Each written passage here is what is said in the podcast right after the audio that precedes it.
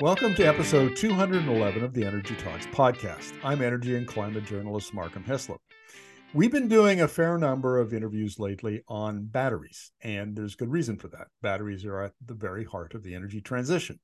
We are switching from fossil fuels as the sort you know 80% or so of our global primary energy and a lot of that is going to be shifted over to electricity. We're going to electrify our economies and that electricity will be provided by low emissions uh, technologies like wind and solar and batteries and and geothermal and hydro and and what have you but batteries are really at the at the center of this because they go into uh, you, uh, power grids, they go into electric vehicles. Uh, elect- uh, as we electrify our homes more, they'll be important there.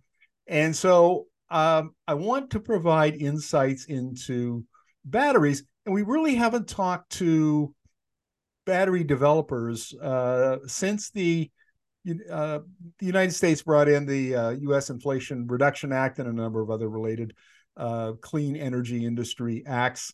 Uh, but this has been developing a North American battery industry has become a critical part of the economic policy and, frankly, the foreign and, and trade policies of the United States. And so I'm going to talk today to Dr. Ramez Elgammal, uh, who's the VP of Technology at the Coretec Group, Ann Arbor, Michigan. So welcome to the interview, Ramez. Oh, thank you for that introduction, Markham. Now, in addition to being the VP of technology for Coretec, you also are at the University of uh, Tennessee. Can you tell us a little bit about your work there?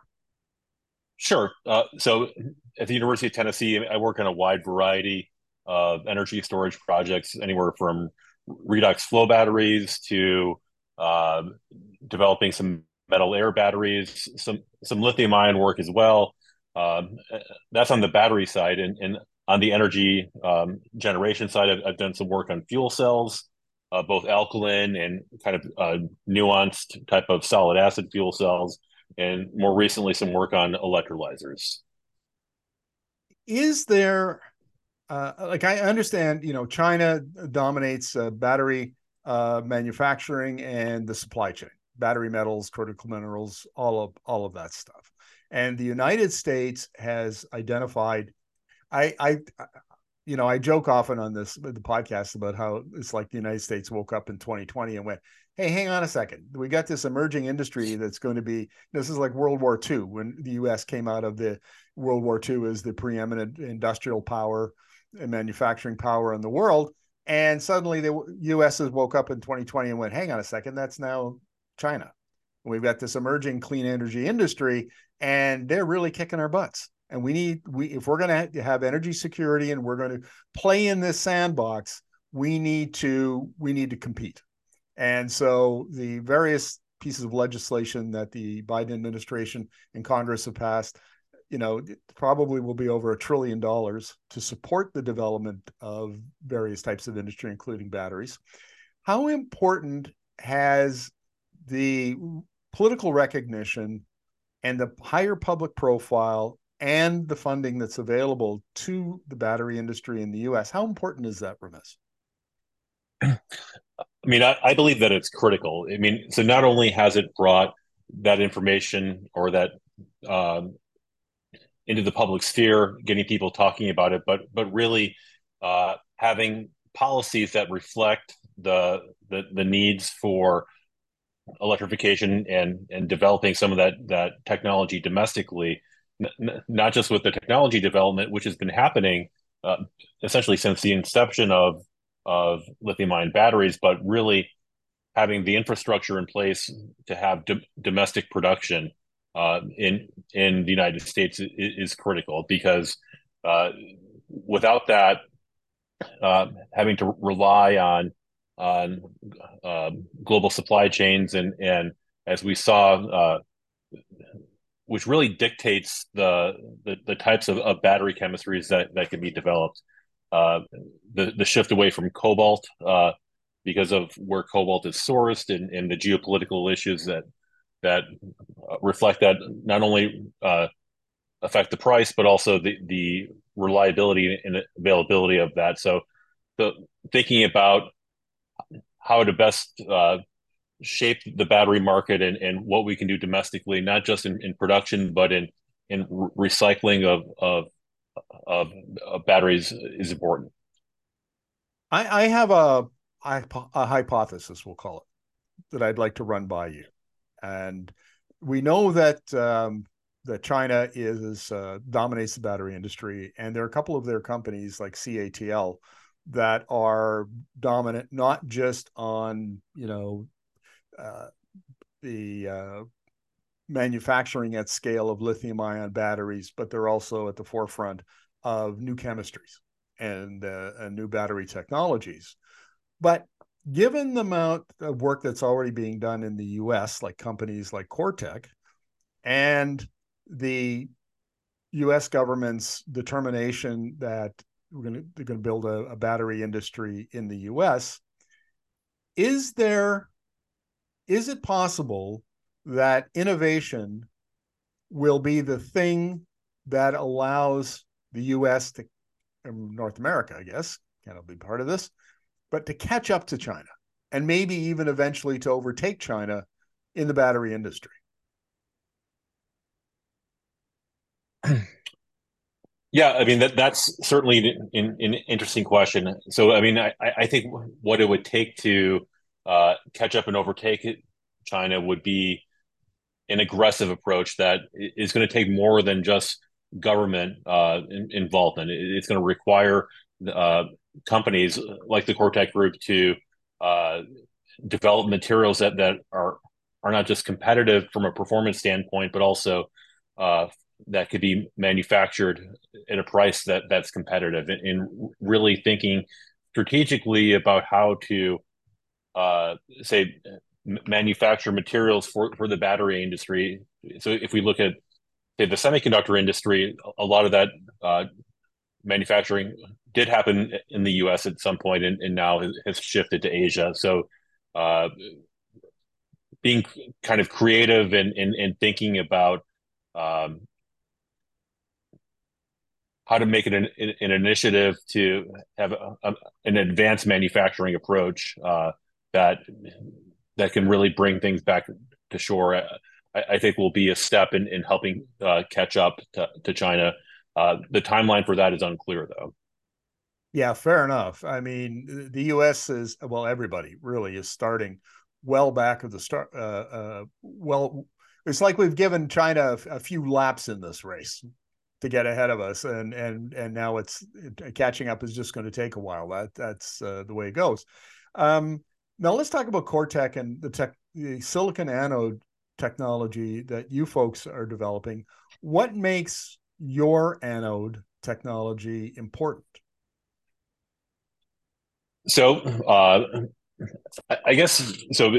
As you probably know, one of the things that's been challenging to uh, to really commercialize silicon anode technology has been um, the the pulverization that happens what when when the silicon anode is, charging and discharging. So that cycling causes uh, a, a, loss of performance. So that that's one of the, the big challenges. So what the Coretec group is doing with their Endurion approach is is thinking about ways to coat the silicon particles in such a way that the the swelling that happens during uh, cycling is mitigated and that that coating also has a, a, few elements in it that will improve the performance specifically on, on the fast charging side to provide pathways for that are, that are kind of built in for um, lithium ion conduction and so so it, it's this approach where um, it's called it at least the, the parlance in, in battery terms is an artificial SEI. So we're we're engineering a coating to improve the stability, so not just from the swelling, but also the the reactions with the the electrolyte, which can cause decomposition and, and further degradation of the the battery. Once you've developed this anode and it's ready for market, uh, will that technology be adapted to solid state batteries?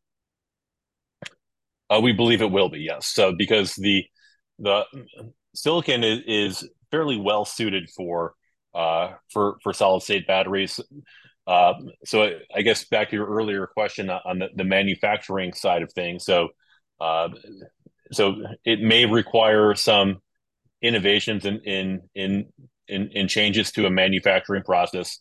So ideally, we like to think of ourselves as as developing uh, a drop-in replacement for uh, for replacing graphite with with um, a silicon-based anode, but but uh, for a solid-state battery, so that that manufacturing is slightly different. Uh, it's where you have to really think carefully about how to take that solid-state electrolyte and have the interface with that and, and the electrode, both the, the, anode and the cathode, uh, be done in such a way to have a a robust uh, performance. So, are there other countries that are developing silicon anodes?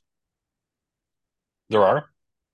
So, I mean, that it's it's certainly happening. Uh, in there are several uh, companies that that ha- have popped up in Europe. Some startup companies. Uh, there are uh, cer- certainly companies in, in, Asia. I know that uh, some of the the large in, incumbent uh, companies like Samsung, uh, LG Chem are are are working in this as well. So it, it, everyone's taking a slightly different approach, uh, uh, just due to the the nature of having that competitive landscape. But but but yeah, it's um, silicon is has been a an, an attractive alternative anode for for some time. Is just uh, coming up with ways to have not only something that performs well, but also at a cost that is uh, competitive. What are the advantages of a, excuse me, of a silicon anode? So, so the traditional, I guess, lithium ion batteries that, that use graphite. So, uh, the graphite ha- has, um, say, a, a, lithium storage capacity some on, on the order of 370 or, or so milliamp hours per, per gram. If you look at silicon, uh, so th- that has 10 times the, the lithium storage capacity. So, so right away, uh, if, if you have, say, a battery that, that's made with a silicon anode and compare that to a, a graphite anode, uh, in the same volume, uh, if you're thinking about an EV, you'll be able to uh, have significantly more storage. So uh, for that, which will increase uh, the the volumetric and, and, gravimetric energy density, so that uh, you have larger range, say for an EV or uh, your cell phone battery instead of lasting a day might last three days. So. I, I can see where this would be a big advantage in the in the uh, EV market because you know we're up to an average pretty close to 500 kilometers now, 300 miles uh, down south of the border. Uh, but you know that's still, I mean, if you drive faster or if it's colder or hotter, you lose range, and and people are are worried about that. And then there's the charging infrastructure. But if you're successful and and you don't have to be 10 times, but even if it was two or three times uh, more uh, energy density in that battery, uh, you could see where you could have very small batteries uh, for for cheaper cars. Uh, you could charge them quicker, so maybe you don't need uh, big batteries with long range. But it, it it seems to open up all sorts of possibilities to build you know different kind of batteries for different kinds of vehicles that suit that suit budgets and and so on in a way that we we can't do now, which would be a, a major step forward for the electrification of transportation. Certainly, yeah. I mean, and that's why it's uh, there's a bit a, a, big need for for developing new types of, of battery chemistries, and, and silicon is one one of the the materials that is at the forefront of that for for, for those reasons. Uh, you mentioned cold temperatures. I know that, uh, but let's see, last year, uh, ARPA-E, which is uh, part of the Department of Energy, had released a program called EVs for All. Uh, uh, because in, in, the DOE, at least in, in their mind, uh, thinking another impediment to widespread EV adoption is this issue of of reduced range and, and difficulties with charging at, at low temperatures. So I, that's a, certainly a problem in, in, the northern parts of the United States during the winter. I imagine Canada as well.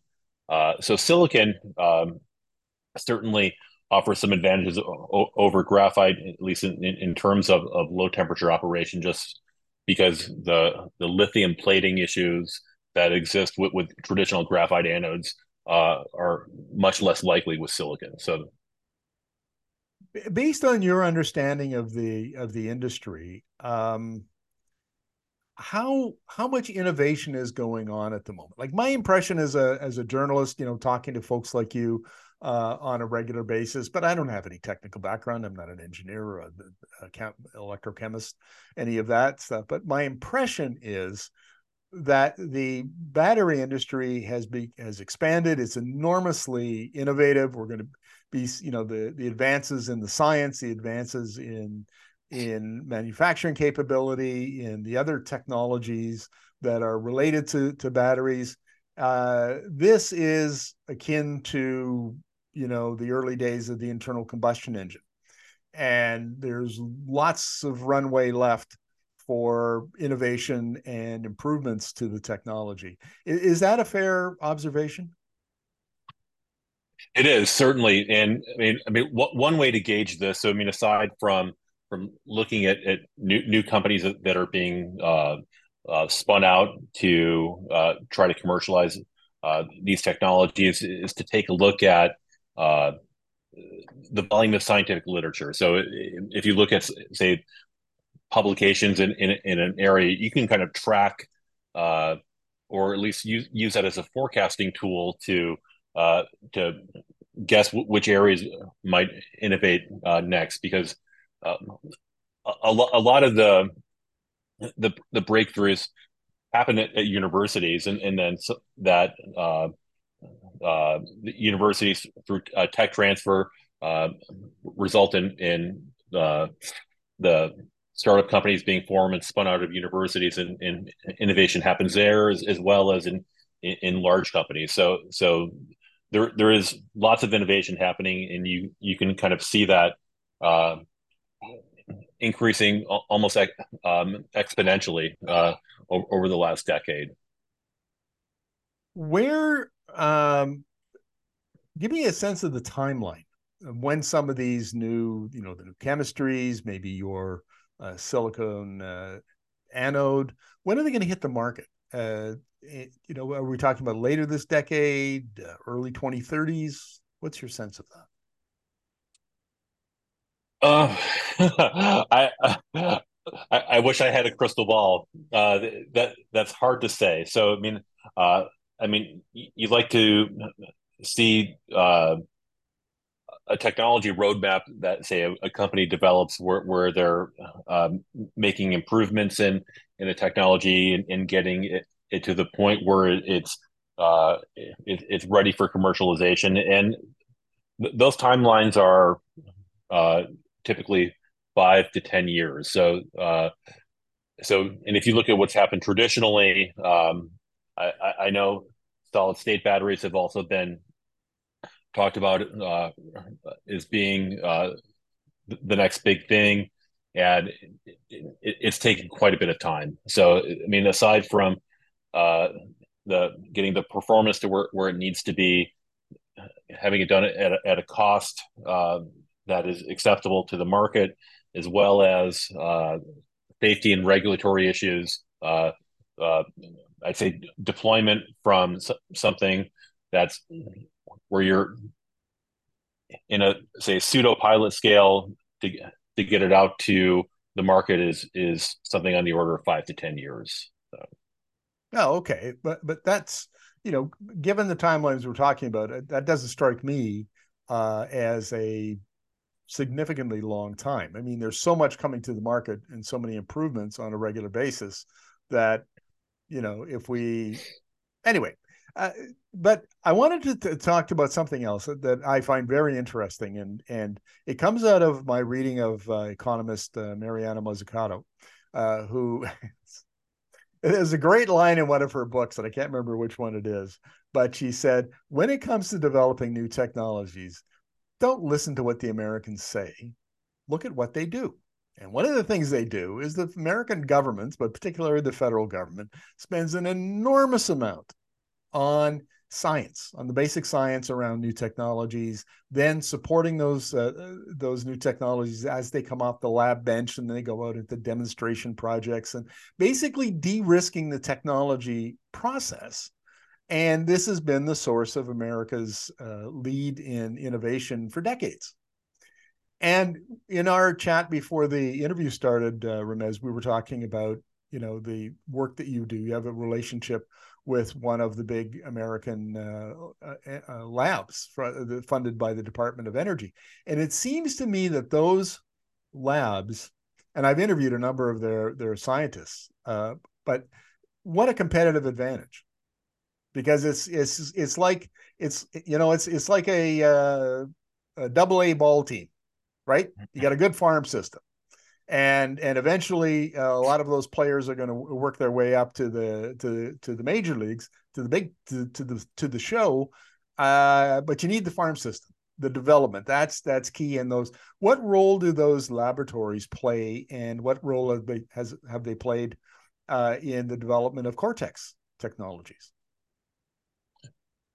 Well, so I guess more generally, uh, so the, the, national labs in, the United States play a, a, critical role. So the so the, the national labs are, are primarily uh, Department of Energy funded. Uh, so certainly a lot of of Oak Ridge National Labs money, which is just down the road from me, uh, uh, comes from the the DOE and and and so the and the facilities that exist in in the national lab system uh, are I'll, I'll, say certainly a, a, lot better than than you're going to find in in in most even very large companies just because the of instrumentation that costs sometimes millions of dollars uh, that's not in, in the r&d budget for for for many many companies.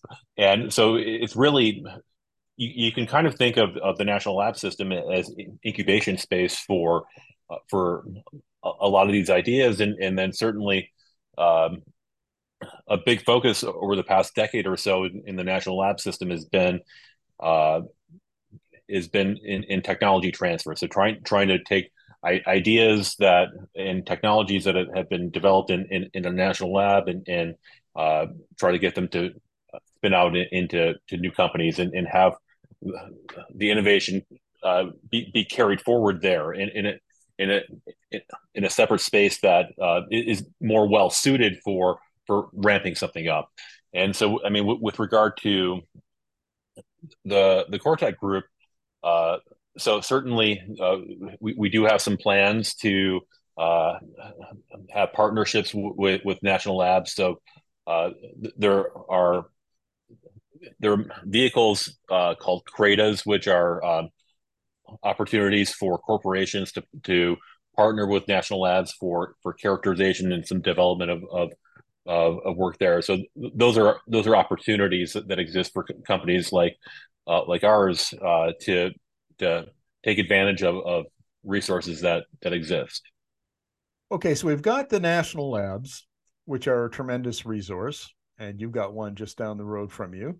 Uh, and now we've got the federal government putting in enormous sums uh, through the IRA and other legislation uh, into the industry for development and commercialization. Um, does that money kind of supercharge all the work that's that's being done, uh, partly in conjunction with the labs? It, it does. So I mean, so that so there's money that's available for uh, for for corporations uh, there's money that's available for universities to uh, uh, to, to, get grants to to continue doing re- research. So uh, so all, all of that uh, that has been part of the, the Inflation Reduction Act uh, has been a, a, really big part in, terms of of really spurring de- development and, creating some excitement around uh, around battery development, not just battery development, but also uh, clean energy in general. So uh, so uh, clean fuel development, uh, electrolyzer development. So uh, so that, that entire infrastructure of of of of, of clean energy uh, is, is really uh,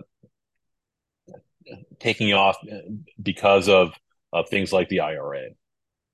Is there uh, and and I, I come at this from interviews that I've done with uh, with academics, uh, you know, scientists who are working at universities, uh, you know, like yourself, and and they talk about how important it is to have a pipeline of PhD students, you know, budding scientists, uh, engineers, uh, researchers in related fields, maybe it's materials, uh, that sort of thing. So, are you seeing that ecosystem? You know, that's is there a pipeline into that ecosystem and it's growing to support all of the the, the science and the the work that needs to be done there is i mean I i, have noticed uh, here at, at, the university of tennessee for example in an uptick in the the, the number of uh, of graduate students that, that are applying to be um, part of the the department that i'm in and uh, so, I mean, I think the same is true for for, for other universities where uh, stu- so young students are, are recognizing the opportunities that, that exist in in in this field, and and certainly. Um, if you look at, at battery science or or the energy sciences in general, it, it it's going to require a, a multi multidisciplinary effort. So we need we need chemists, we need material scientists, we need engineers of, of all flavors. So, so electrical, mechanical, chemical engineers to, to all come together and, and, and work on, on this problem and to, to produce something that's, that's actually meaningful and that has a, a good chance for success commercially. I'm going to ask you a question. You may not have an answer for this. This may not be in your uh, wheelhouse, but I want to ask it because it came up during the World Petroleum Congress, which was in Calgary uh, in September. And I went to a session that was chaired by Dr. Ibrahim Abba from Saudi Aramco. He was their VP of technology. And then it had three other materials scientists. And something I had never heard before. And they said, you know what? Yeah, yeah, there's an energy transition. But you know what? There's also a materials transition. And we're developing all these really cool uh, materials that are going to solve many of the problems that, you know, uh, come up in the advancement of these other technologies. And I, I wonder if you have a, a take or an insight into this idea of a materials transition. I, I do actually. So, uh, so the the National Science Foundation uh, is is playing a, a, very big role in the creation of of uh, something called the Materials Genome uh, Project, where so it, it's essentially the analog of, of the human genome uh, that w- which was mapped and, and has led to um, a, a, lot of uh, development in, in the medical field. So, but in the materials genome where there's a concerted effort now uh, to have scientists and engineers essentially input their findings into a, a database uh, and so which then can be used by say advanced computing like uh, artificial intelligence machine learning all, all, these new computing technologies to, to really be able to to try to make predictive statements or predict predictions on on on new material properties to to fil- facilitate uh, uh, battery development, or for example. So, and that's playing a, a critical role in in specifically in the, the design of, of solid electrolyte materials. So, so that, as just one one example. So, so really, the this new materials innovation uh, is is going to be supplemented a lot by advanced computing and, and as as computing gets better and better uh, these predictive tools are going to be an essential part in, in the development of, of, of new types of materials.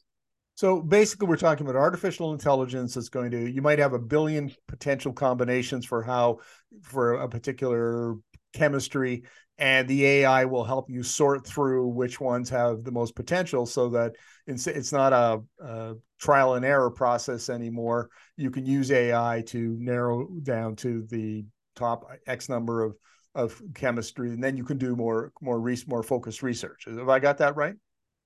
That's right, and and, and there and there's a, a few companies that, that have have popped up recently uh, that whose focus is is is AI approaches to to materials development, and and they're attracting a lot of attention and a lot of funding for that. Yeah, I, I can see why. I'm going to ask you another materials related question, and and this again might be out of your your uh, your wheelhouse, so uh, don't be afraid to to say if it is. But in Canada, uh, in Alberta in particular, they they have uh, bitumen deposits that you just don't find anyplace else. Venezuela would be the only uh, potential, the only one that has anything like it. And bitumen, what I've uh, learned from the uh, the chemistry uh, the chemist uh, has a very unique molecular structure. It, it makes it a wonderful feedstock for advanced materials manufacturing. And and I wonder uh, if what your take is on the potential for hydrocarbons, and you know, bitumen might be one of those that could become feedstock for this materials transition we're talking about. so that that is something that that, that I don't know uh, very much about. Uh, so unfortunately, uh, I, I, don't have a good answer for that. fair, fair enough. I I've thrown a bunch of stuff at you. It, it, you uh, there had to be one. There had to be one that just wasn't in your in in your area of ex, expertise. So uh, to wrap up our conversation, Ramez, um, what what does the prospect for a really viable, vibrant, competitive battery industry in the United States look like? So, in in my mind, so I mean, what, what that looks like is uh, the in technology that was uh, developed uh, from its inception uh, by a U.S. company uh, that's using materials that are easily sourced either domestically or where there is a uh, robust pipeline or supply chain for, for that to, to happen and with a uh, price that is marching sub 100 kilo dollars per kilowatt hour that all, all, all inclusive that uh, can can really help uh, spur the, the electrification uh, that's that people want uh, forward. Gotcha.